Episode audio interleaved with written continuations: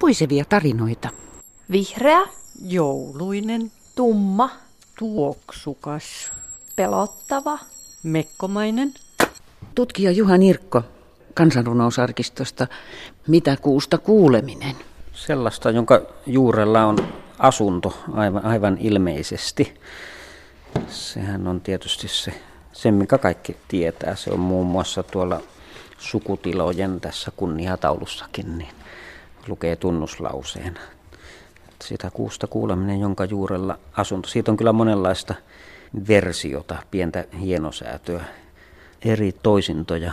Toinen tunnettu on sitten tämä, että joka kuuseen kurkottaa, se katajaan kapsahtaa. Jos tästäkin laatikosta nyt katsoo, ollaan kuuseen liittyvissä sananlaskuissa, niin tuota, joka kuuseen kurkottaa, se katajaan kapsahtaa, niin pienellä murrevariaatiolla, niin sitä on kymmeniä, tai taitaa olla tässä ihan satoja kortteja.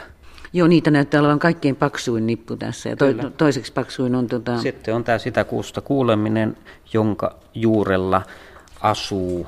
Tässä on vähän enemmän variaatiota sentään. Sitä kuustahan kuulla pitää, minkä juurella asuu. Löytyykö muuta sitten? Katohan, mikä tästä löytyy. Joo, Vesannolta. Kuuset paukkain palaa, akat ähkäin elää. Tämmöinen rinnastus.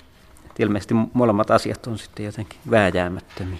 Sitten toinen taas tähän kuusen paukkuen palamiseen liittyen. Kuuset paukkuen palavat, kehuen kulkevat hullut, sanottiin Karstulassa.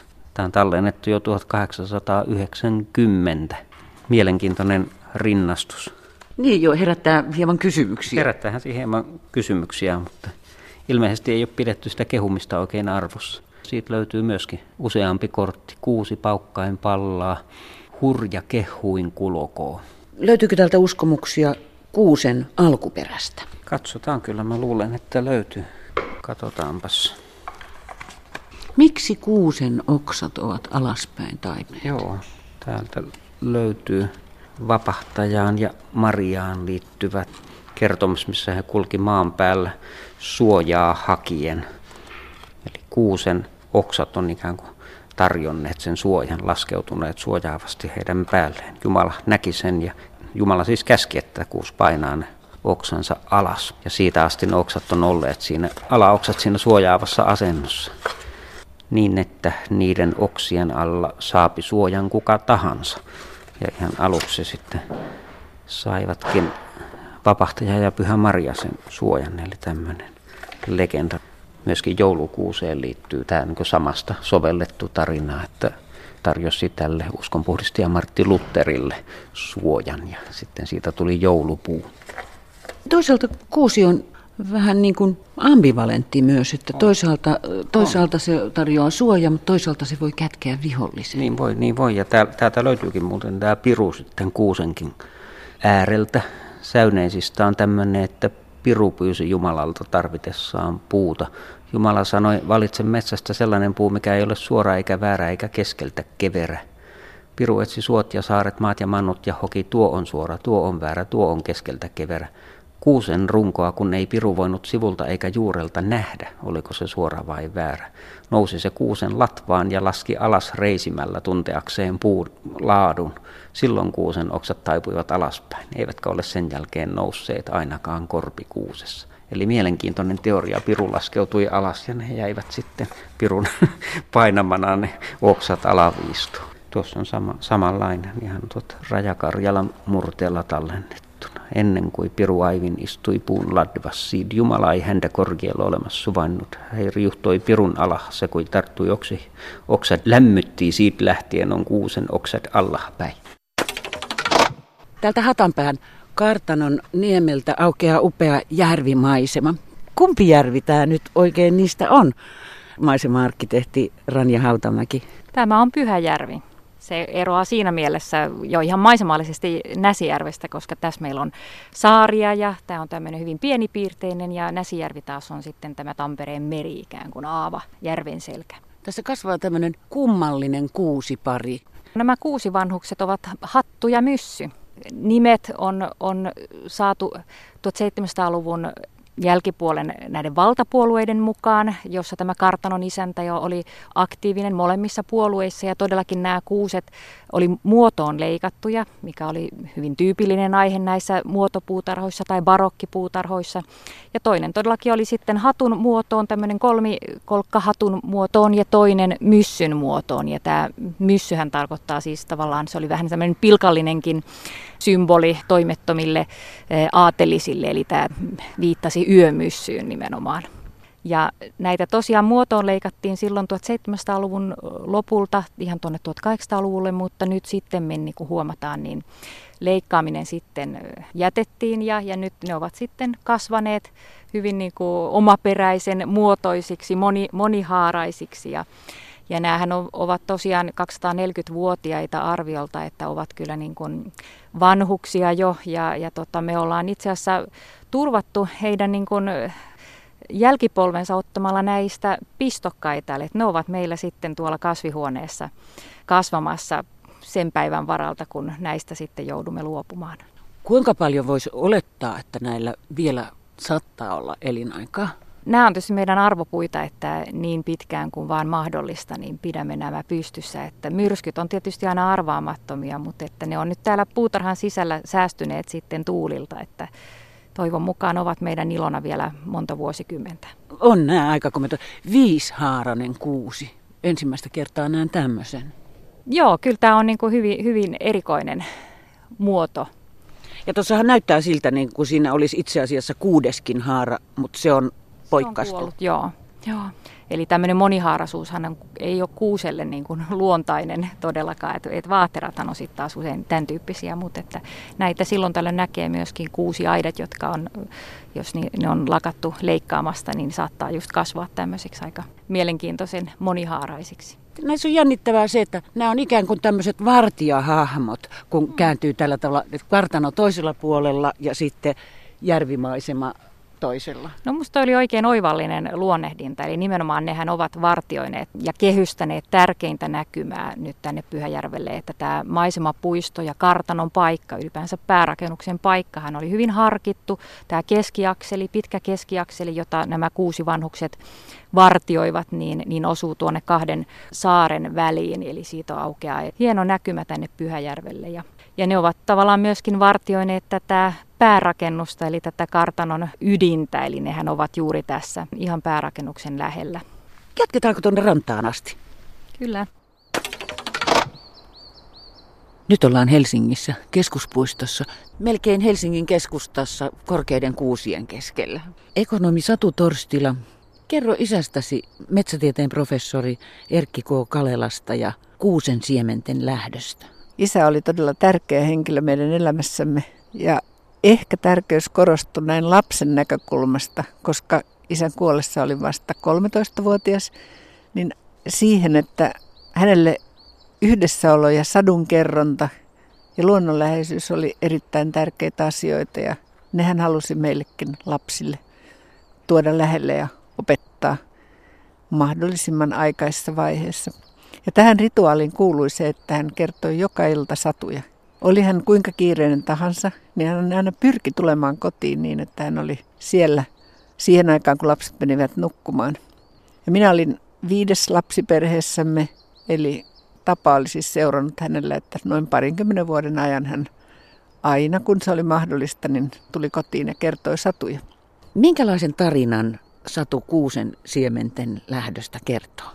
No kirjahan, kun sitä on oikein miettinyt, niin se on hyvin monivivahteinen tarina. Se kertoo ihan totuudenmukaisesti, miten pienen kuusen siemenen kannattaa, tai mihin sen kannattaa asettautua, mihin sen kannattaa lennähtää, jotta siitä kasvaisi hyvä kuusi. Se on varmaan se perusajatus, mikä siinä on. Mutta samalla se kertoo myös tämän kuusi äidin tunteista ja mietteistä, kun hän lähettää maailmalle näitä pieniä kuusen siemeniään. Ja ehkä se on vertauskuvallisesti ihan sama asia, kun kertoisi, miltä tuntuu, kun omat lapset irtautuvat kodista ja lähtevät maailmaan.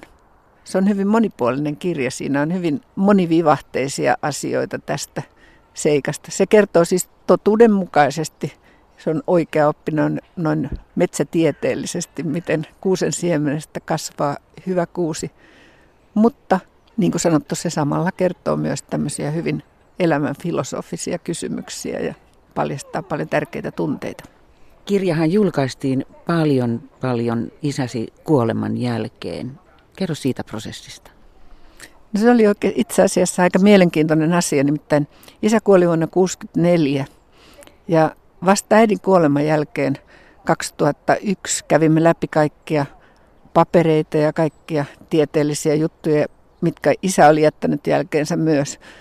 Ja muistan, kun kauniina kesäisenä päivänä istuimme sisareni kanssa maalla ja selasimme näitä papereita ja katsoimme, mitä kaikkea niistä säästetään.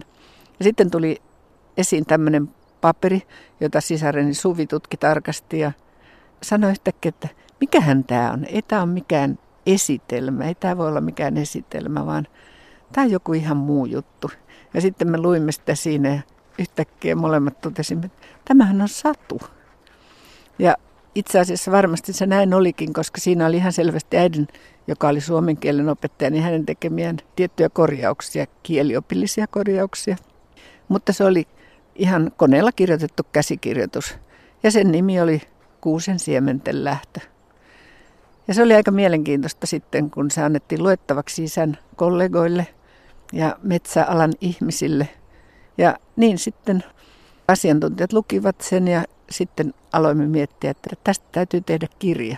Ja ehkä sillä tavalla voimme antaa sen tiedon eteenpäin ja lapsille, nuorille kertoa, miten kuusen siemenestä kasvaa hyvä kuusi. Monien erilaisten tieteellisten seurojen ja metsätieteellisten yhdistysten kautta niin, tai heidän kanssaan yhteistyössä niin kirja painatettiin, kuvitettiin ja maahenki todellakin painoi sen ja, ja sitten se jaettiin kouluille ja erilaisille tahoille käyttöön. Hieno teko, hieno teko. Siitä lukija, aikuinenkin lukija iloitsee. Kuvanveistäjä Maija Helasvuo, millä tavoin sinä olet käyttänyt kuusta teoksissasi?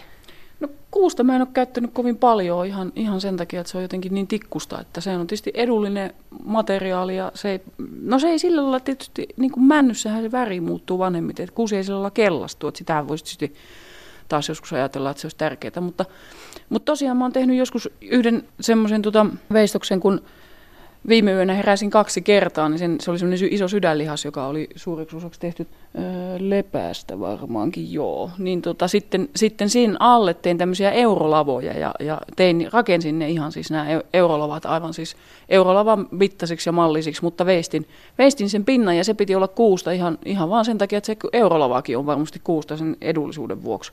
Tai mun mielestä, mitä mä nyt olen niitä tunnistanut, niin se on kuusta ja... Ja siinä sitten käytin tätä kuusta sitten niinku ehkä enimmäkseen. Niin tässä, tässä käytin, mutta tota, et sinänsä mä en esimerkiksi suosittele, jos joku aloittelee veistämään, että vaikka se on halpa matsku ja sitä saa helposti tuolta rautakaupasta paljon, paljon niinku meidän rakennustarvikkeet on paljon kuusilautaa, sellainen peruslauta, niin emme sitten kuitenkaan niinku suosittelisi aloittamaan siitä, että se monesti turhauttaa ihmisiä sitten se veistäminen, koska se, se on vähän hankalaa, se on, se on semmoista tikkusta, se ei niinku tottele sillä lailla samalla lailla kuin just niin kuin leppä ja mänty erityisesti. Minkälaisena elementtinä nämä eurolavat oli näissä töissä? No ne oli niin kuin jalustana sille tietyllä tavalla, nosti sen, niin kuin sen sydänlihaksen, tota, siinä olin poissa, tulin takaisin teoksessa. Mutta tokihan siinä oli semmoinen, tota, mä olin silloin, silloin kun tuossa vähän vanhemmasta työstä kysymys, mä olin, jouduin muuttamaan edellisestä työhuoneesta ja sieltä joutui, joutui muutkin lähtemään. Ihan siis vaan tuli toisiin käyttötarkoituksiin se tila ja siellä alakerrassa oli tämmöinen tota, firma ollut ja he olivat lähteneet sitten ehkä vähän kiireellä tai jotenkin ja mä menin sitten katteleen, kun ovet oli auki ja, ja siellä oli tota, eurolavojen päällä oli kaikkea niin kuin sellaista, joka on joskus ollut erittäin tärkeää ja sitten kuitenkin sillä hetkellä muuttunut niin kuin aivan roskaksi. Ja, ja jotenkin se oli niin semmoisena visuaalisena näkynä se tyhjä, tyhjä niin kuin likainen hylätty teollisuushalli, jossa, jossa sitten eurolavoja vähän, vähän niin kuin randomisti siellä täällä ja niissä sitten taas jotakin joskus tärkeää ja nyt jo hylättyä. Ja siinä oli mun mielestä sellaista ehkä, tai mä koin, että se, ajattelin, että se sydänlihas niin kuin semmoisena inhimillisenä asiana heitettynä eurolavojen päälle, niin oli jotenkin tämmöinen niin kuin jonkinlaisen syrjäytymisen kuvaus. Että mä ajattelin, että se...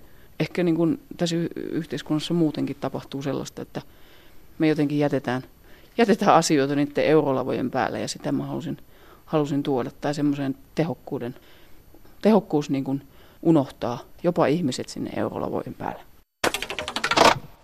Professori Kari Heliövaara, mennäänkö heti metsään tästä? No, tässä on kuusi. Tässä meillä on hieno, hieno tämmöinen varttuneempi kuusi vieressämme, joka näyttää nyt aika, aika hyväkuntoiseltakin ehkä. Mutta täällä Itä-Helsingissä ja muuallakin kuusikoissa, niin meillä viime vuosina on ollut hyvin paljon kirjanpainaja, nimisiä kaarnakuoriaisia, pieniä kovakuoriaisia, jotka tunkeutuu tänne kuoren alle, ihan tuohon puun ja kuoren pintaan ja aiheuttaa sinne semmoisia tunnistettavia tai hyvin helposti tunnistettavia syömäkäytäviään, jossa toukat sitten kaiveltavat kukin omaa pientä käytäväänsä ja, ja vähitellen saastuttavat tämän puun koko kuoripinta-alan, vievät sinne sienitautoja ja tappavat sen puun. Eli kirjanpainaja on hyvin, hyvin ikävä tuhohyönteinen näissä Itä-Helsinginkin kuusikoissa. Millä tavoin sen leviämistä voisi estää? No, se on kyllä aika vaikea se leviämisen estäminen, mutta tässä on itse asiassa viime vuosina käynyt päinvastoin, että meillä on aika kovia tuulia ollut täällä Suomessa, Etelä-Suomessa, Keski-Suomessa, minkä seurauksena puita kaatuu. Ja näissä kaatuneissa puissa nimenomaan nämä kirjanpainajat hyvin herkästi lisääntyvät ja niissä sitten suuresti lisäännyttyään lentävät joukkovoimansa turvin myös täysin eläviin puihin ja siinä mielessä se on hyvin hankala. hankala tuholainen, mutta jos niitä nyt välttämättä haluaa torjua, niin kuin varmaan monet haluaa, niin kannattaisi viedä aina kaatuneet puut pois metsästä, mikäli vaan suinkin mahdollista. Ja silloin voidaan niin kuin estää niiden lisääntyminen. No niin, no tässä on vanha kuusen rähkä. Tässä on kuusi. Se on mennyt varmaan myrskyssä poikki. Siinä on vähän jäänyt kuorta tuohon. Mitä jos rapsastaan tuota kuorta vähän pois sieltä? Mitä me nähtiin? Siinä tämmöistä tota... himerää seittiä. Kyllä, mutta siinä on periaatteessa myös kuusi jäärän. Toukan jälkiä. Esimerkiksi tuossa on tuommoinen jälki. Siinä kuusi jäärää on, on kulkenut tuossa kuoren alla ja jättänyt tuommoisen pienen käytävänsä ja sitten se on kuoriutunut ulos siitä aikuisena. Kuusi jäärä on tehnyt, tehnyt reijän tuonne. Sieltä se löytyy. Eli, eli tämä kuusen kuoren alus on kyllä melkoinen paratiisi hyönteisille. Siellä on vaikka mitä, mitä elämää. Nämä hyönteiset jättää tämmöisiä helposti tunnistettavia käytäviä tänne kuoren alle kyllä. Esimerkiksi tästä on kuori irronnut vähän aikaisemmin, niin siinäkin näkyy tämmöisiä jälkiä. Sitten tässä on huomattu tämmöisiä pieniä reikiä tässä Joo. puuaineessa. Niin se kertoo siitä, että havutikaskuoriainen on, on tunkeutunut tänne puun sisään. Se on tehnyt tähän puuhun pitkiä käytäviensä ja reijittänyt ton puun. Eli, eli jos tässä nyt katkaistaisiin tämmöinen palikka pois tästä rungosta, niin tuo havutikaskuoriaisen jälki näkyisi semmoisena pitkänä käytävänä siellä puun sisällä ja, ja semmoisena reikänä. Eli tästä puusta ei niin kuin periaatteessa voi tehdä enää lautaa, tai siihen lautaan jää se reikä ikuisiksi ajoiksi. Ja nyt se näkyy tässä tuommoisena pienenä, hampaan kokoisena reikänä tuossa pinnassa. Minkä kokoinen tämä kuoriainen on? No, havutikaskuoriainen on aika pieni, semmoinen pari kolme milliä pitkä hyönteinen, jolla on pari tummaa ja pari keltaista raitaa peitin siivissään. Se on kyllä periaatteessa helppo tuntea, mutta se on aika hankala tuholainen siinä mielessä, että se tosiaan menee tuonne puun sisään, toisin kuin muut tämmöiset pienet Suomessa elävät kaarnakuoriaiset. Se on hankala tuholainen. Tämän kuusen päivät on kyllä jo hmm. nyt menneet. No, tämän kuusen päivät on tosiaan menneet. Tämä on mennyt vähän poikkikin tuossa, mutta tässä muuten näkyy vielä tämmöistä pientä. Tässä on varmaan ollut monikirjaajia, semmoisia ihan pieniä kaarnakuoreisia, jotka on tehnyt tätä hyvin helposti tunnettavaa kuvioitansa myös tänne kuoren alle. Tässä nähdään muun muassa se, että tämmöinen yksi kuusi on kyllä ihan täys elämää. Täs, siis semmoista nilan kohtaa, jossa ei olisi mitään elämää, niin oikeastaan ne jääkään siihen, kun se puu kuolee. Et se on kyllä aivan täynnä hyönteisiä. Siinä on varmaan miljoonia erilaisia kovakuoriaisia, kun se puu alkaa kuolla. Totta. Itse asiassa muuten tämä kuvio on. Nämähän on vähän tämmöisiä pitsimäisiä, kauniita. Niinpä. Niin on hyvin kauniita. Niissä on se hauska puoli, että ne on aika helppo tuntea ihan lajilleen, siitä ainakin ryhmälleen. Että eri kaarnakuoriaisilla on hyvin omanlaisensa tämmöinen syömäkuvio. Että niitä voidaan niin kuin määrittää, vaikkei sitä hyönteistä näkyisikään.